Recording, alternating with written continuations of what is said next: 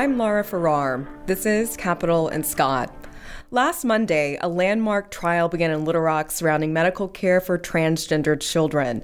The trial is over a law passed last spring banning almost all gender affirming medical care for minors. It's the first such law passed in the country. For now, it's been blocked from going into effect. Four transgender children and their families filed the lawsuit against the state.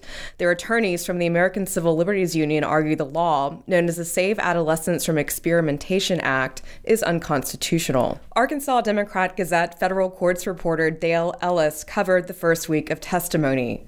He joins me today to discuss highlights from the case and what will happen when it resumes at the end of November. So, Dale, welcome back to the show. We had you on a couple of weeks ago. You've been covering uh, trial that's getting national attention on transgender care for teenagers. Can you set the stage?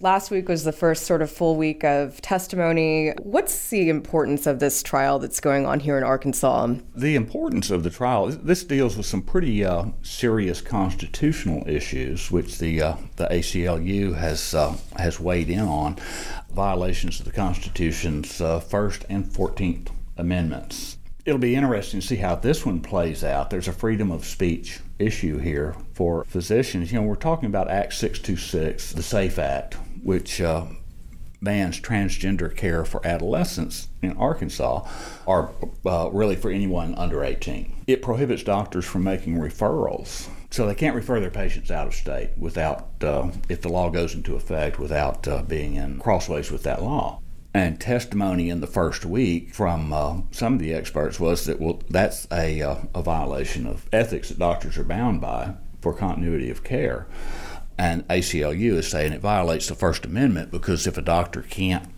refer their patients, that violates their speech. And I think the state is, uh, I think their argument is going to be that uh, patient referrals are not speech, that they are conduct. I think that's going to be their defense on that because they kind of telegraphed that uh, in the first week.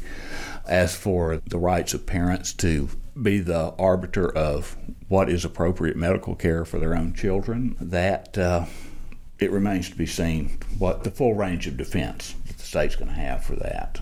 Obviously, having heard in the first week of trial, because it was necessary to uh, to continue the trial until November 28th I've heard the full range of what the, the plaintiff's arguments are. I have yet to hear what evidence the state's going to put on. Sure. So, backing up this Act 626 of 2021, which is called the Save Adolescents from Experimentation, this was the first transgender law passed in the country, correct, that bans care for teenagers who want to do some type of transition or gender affirming care. Yes. And what people really need to understand, one, is that when we're talking about the uh, transgender care, there's uh, I understand three components of that. One is psychological, one is uh, hormonal, and then one is surgical. And the surgical aspect of that, patients under 18 in Arkansas do not get transgender surgeries. Period.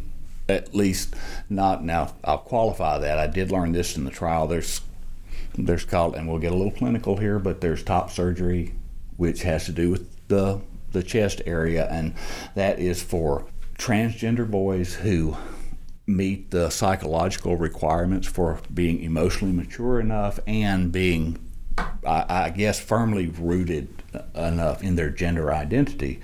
And I'm not sure I'm using all the correct terminology. This is just my understanding, but they can be candidates for chest surgery as young as 16, although it's not common.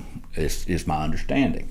Then you have the bottom surgery, which is surgery on the genitalia, and that is designed to, to physically change the characteristics from one sex to another.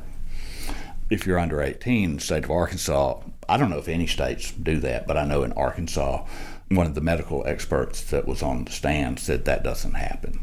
Right. Now, the other two steps in this process psychological and hormonal therapy. Psychological is the first step, and that's not banned under the law.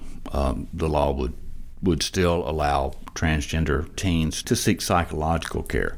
It would ban the hormonal therapy, puberty blockers, and uh, testosterone or estrogen therapy. Uh, those would be banned for transgender patients, uh, the teens. Those are uh, also used for other purposes, uh, and those those purposes would not be banned. Right. But the psychological, I, I, think that's really important to cover because for two reasons. Uh, one, that uh, the psychological care is there to to make sure that uh, you know this is gender dysphoria is truly the problem. That's where the diagnosis is. And gender dysphoria is defined as by the Mayo Clinic as the incongruence that occurs when a person's natal sex, and I'm not quoting but this is my understanding, their natal sex, uh, the gender they are assigned at birth, conflicts with their gender identity, which is, and gender identity, as I understand from the trial, is the understanding that a person has that's deeply rooted as to who they are. And not every person who is born as a boy understands themselves to be a boy. Not every person who's born as a girl understands themselves to be a girl. So, what happens, especially as physical changes start happening in puberty, that incongruence becomes so great that very, very severe mental distress and pain is the result. Uh, that's according to uh, the evidence that's been presented so far. Mm-hmm. What particularly struck me about that was that the state is saying that uh, minors can get psychological counseling, and you know when they turn 18, they can do anything they want to. The state's not going to try to stop them. One of the doctors who has treated these patients and saw the effect on her patients when Act 626 was introduced as House Bill 1370, I think, or 1570. Never mind. But what became Act 626, when the bill was introduced, they started seeing a, a rise in uh, distress among their patients. And what she said was that, sure, people will be free to wait until they're 18, but a lot of these patients won't make it to the age of 18. They'll start seeing suicide attempts and successful suicides go up. Now, I believe the state is going to try to counter this by saying, you know, there's people who have gone through gender transition who the psychological problems they later suffered caused them to attempt or successfully complete suicide. I'm not going to argue their case for them because I don't really know to what extent that's going to come up, but I do believe that's going to be a part of it because I've seen some of that in the uh, uh, deposition transcripts. But what the medical experts who testified from Arkansas has said is that in all of their patients that they have treated, uh, none of their patients have indicated a desire to go back once they've gotten to the step of going into the, the hormonal therapy with testosterone or estrogen, and there's a couple of others that I, I can't remember and couldn't pronounce if I could. But, uh, you know, they reach a point where they say, okay, I, I don't want to do this. And and so they don't.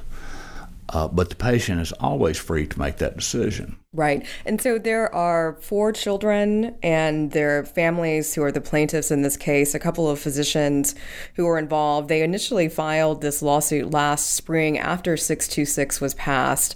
And then there was uh, this the same judge who's presiding now, Judge Moody, James Moody, he issued the injunction, correct, on this uh, on this act. So that the, yes, so that the, uh, and, mm-hmm. James Moody Jr. as uh, uh, you know differentiated from his father, James Moody, whose sure. place he actually took on the federal bench. so that the injunction is still in place the right now. The injunction is in place, yes, uh, and it's been appealed to the Eighth Circuit Court of Appeals. Arkansas is one of the states that's a part of the Eighth Circuit, and uh, the Eighth Circuit, a three-judge panel on the Eighth Circuit, uh, affirmed Judge Moody's ruling, and the Attorney General has requested an, what's called an en banc hearing, which is a hearing of the entire Eighth Circuit, all the judges who sit on the circuit, and they have not made an answer to that yet. The Eighth Circuit can say, "Yeah, we'll do it," or "No, we won't." Right. So this was the first week of this trial. It started, what was it, uh, last Monday? I believe the date was around the 18th of October.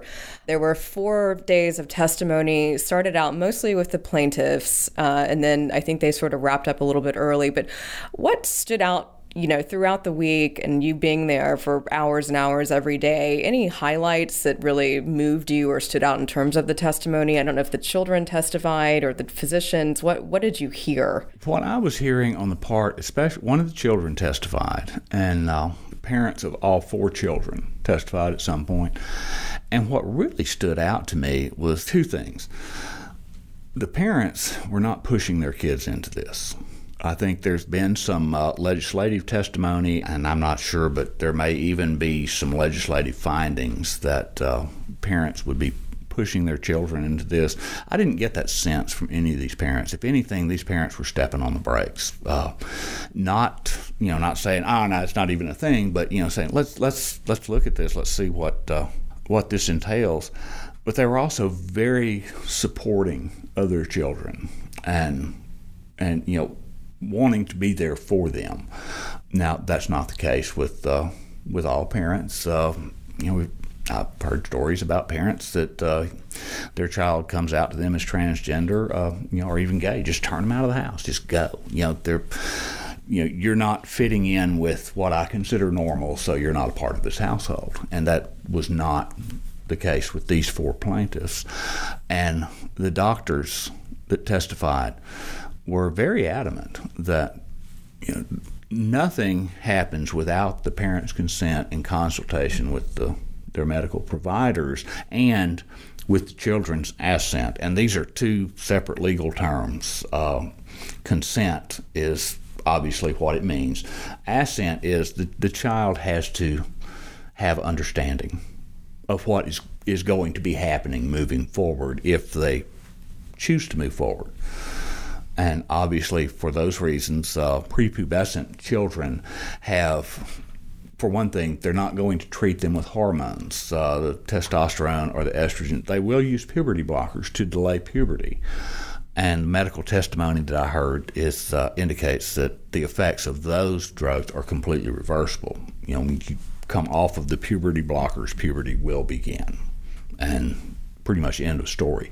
Most of the effects of testosterone or estrogen therapy, from what I understood from the testimony, are reversible, but there's some that can be longer lasting. And so it was, uh, and excuse me, it was actually October 17th that it started. Um, okay. The the last week's trial. So Friday there was a day. Thursday, I believe you were all, you all were off last week. Friday, the defense started to uh, bring forth some of their witnesses. Uh, what happened that day? Honestly, I don't have a good sense of what happened that day because two of the witnesses, their testimony was completely sealed. Uh, the courtroom was cleared except for, of everybody except the people who had personal involvement because they were going to be talking about medical records, medical decisions, uh, confidential information that is not the public is not privy to.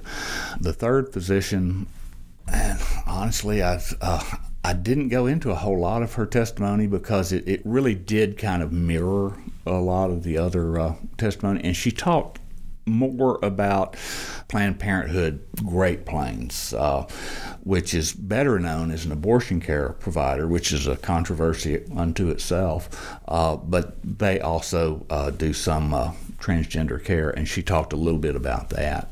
Right. And and what she said pretty much it, it was uh, kind of an affirmation of the previous medical experts. Both the uh, medical experts who were brought in from other places and then the doctors themselves who had treated these children. We'll be right back with more Capitol and Scott. Hi this is lara farrar the stories we dive into on Capitol and Scott are just a fraction of the reporting the Democrat Gazette brings to readers every day.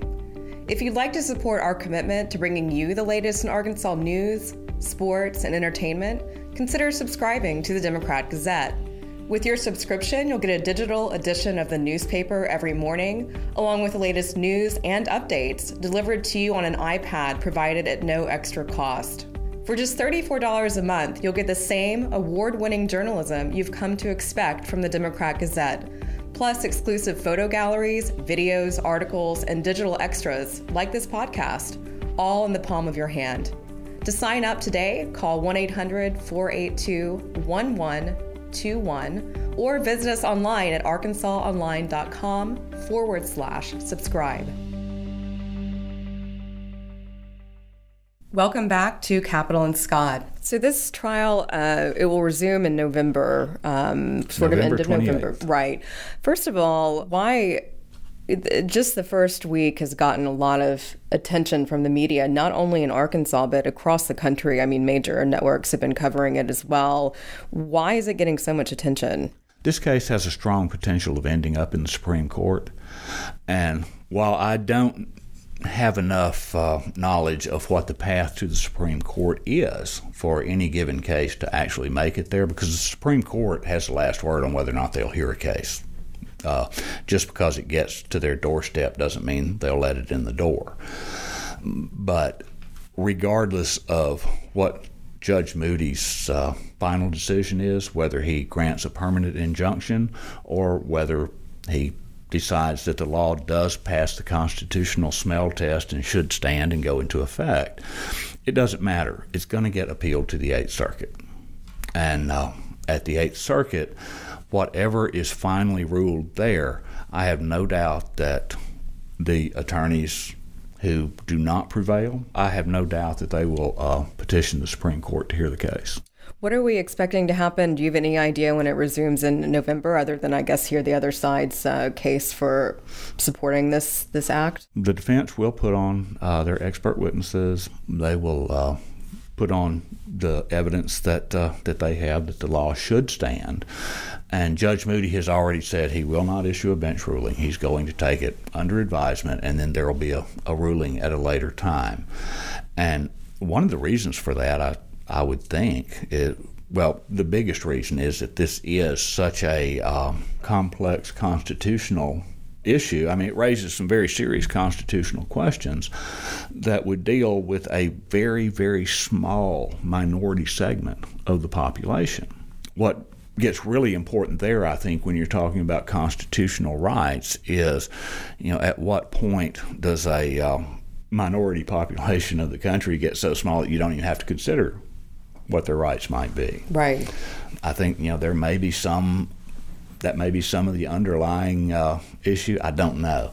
I do know that uh, from what I've read in the legislative transcripts or, or depositions from uh, I've read through Representative Robin Lundstrum's uh, deposition, who uh, she was the uh, she introduced the bill, and a whole lot of what informed the decision making process in the legislature, according to what I've read there, appears to have been based on various legislators' religious beliefs. Because there's a lot of talk in there about well, what did God intend when He made uh, human beings, uh, when He created uh, humankind. You know, when God says you're a man, you're a man. When God says you're a woman, you're a woman. And, you know, nobody can change that. And those are religious beliefs, and they're very strongly, deeply held religious beliefs that need to be given consideration. But I'm, there is a lot of debate as to whether or not uh, those beliefs need to be the underpinnings of American law. Right, of course. And it also should be mentioned that the entire South is sort of lighting up to various degrees with a lot of different states considering the similar similar type laws and bans on transgender care Oh, to you Arkansas. can bet a lot of states are looking at this. Uh, and now I've got a, a list here with me of uh, it's a lot of list of groups that had um, have come in on the side of the plaintiffs. The uh, American Academy of Pediatrics, the Academic Pediatric Association, the American Medical Association, the Pediatric Endocrine Society, and the Endocrine Society, which actually wrote the guidelines on transgender care the uh, World Professional Association for Transgender Health, which is known as WPATH, which uh, has established the uh, standards of care for transgender treatment. And as medical knowledge has evolved and more gets known, uh, WPATH has come together and at various times and updated their standards of care in relation to what the uh, the science is, and everybody has been very clear. You know, the science on this it does evolve. You know, there are changes made as understanding develops, but that's not unique to transgender care. Standards of care for everything evolve. I can remember when the first heart transplant was done. Uh, 1967. I'm really dating myself here, but uh, you know the standards of care for heart transplantation have changed dramatically as our understanding evolved you know, or for any medical condition, really. Sure. So, just um, and also just to mention, the defendants in this case are Arkansas Attorney General Leslie Rutledge and the entire state medical board, um, as you said when we were talking before the show, that they would basically be the ones who are kind of carrying out this transgender law or monitoring it in terms of physician physician conduct. Well, and this may be an oversimplification of my understanding, but from what I understand, the, the Attorney General is uh, responsible for defending the state in any lawsuit against the state, uh, and and this is a lawsuit against the state. The principal defendants are the attorney general, and I, I believe that uh, uh, that's because the attorney general's office is responsible for enforcement, and the uh, the medical board, uh, their responsibility is and. I'm not going to say it's limited to this because I don't know, but I do know that uh, they are the authority that oversees medical practices in the state and it stands to reason that those medical practices have to conform with state law. One thing that before we wrap up is striking to me is I'm surprised that the children's names were made public. It seems like, uh, you know, because they are minors in a lot of cases, sometimes you just don't have children's names made public in the media. It seems like that would open them up to potential discrimination or any kind of backlash because of being involved in this trial. Has that come up at all as to why their names would be disclosed? Uh, I haven't heard a specific reason. I believe it's. Uh, it. Ha- I think it would have had to have been done with the uh, consent of their parents. But these kids are already subject to discrimination. They're subject to bullying. They're subject to all kinds of things, because let's face it, uh, you know, they got to go to school, and there are groups in school. There's cliques in school. They're not always kind to one another, and very often they will uh, single out characteristics that uh, you know one group will single out a characteristic that they think is weird or different or or whatever and subject that group even if it's a group of one to various uh, mistreatment. And that has happened. And it happens on an ongoing basis. There's no way to fully protect these kids. And that's another thing that really struck me about this because of the uh, the repercussions, legal, societal, everything, because it is so complicated and so very controversial. I have a hard time imagining that anybody would wake up one morning and think that, uh, hey, you know, I think it's just a good idea that I'm going to go out here and subject myself to this. And from hearing the testimony of the parents, hearing the testimony of one of the kids, uh, I don't think these kids felt like they have a choice. Well, Dale, thank you very much. We'll follow up with you after the next few days of testimony at the end of November to see what happens. Uh, could I point out one thing? Whether or not they feel like they have a choice, ultimately it's going to be up to the court to decide if the state does indeed have the uh, the right to say whatever your choice is, you can't exercise it. Right. And and the state does that all the time. There's some people who see absolutely nothing wrong with bank robbery but the state doesn't allow people to go around robbing banks. So you know we have to you know understand everything within that uh, within that framework. Does the state have the legal right to direct or restrict this particular uh, form of medical care? We don't know yet. Thank you so much. Thanks a lot. You can find links to the Democrat Gazette's coverage of the transgender care trial included with this episode of Capitol and Scott on arkansasonline.com or wherever you find your podcast. Thanks for tuning in. We'll be back next week with a special episode ahead of the November 8th midterm elections.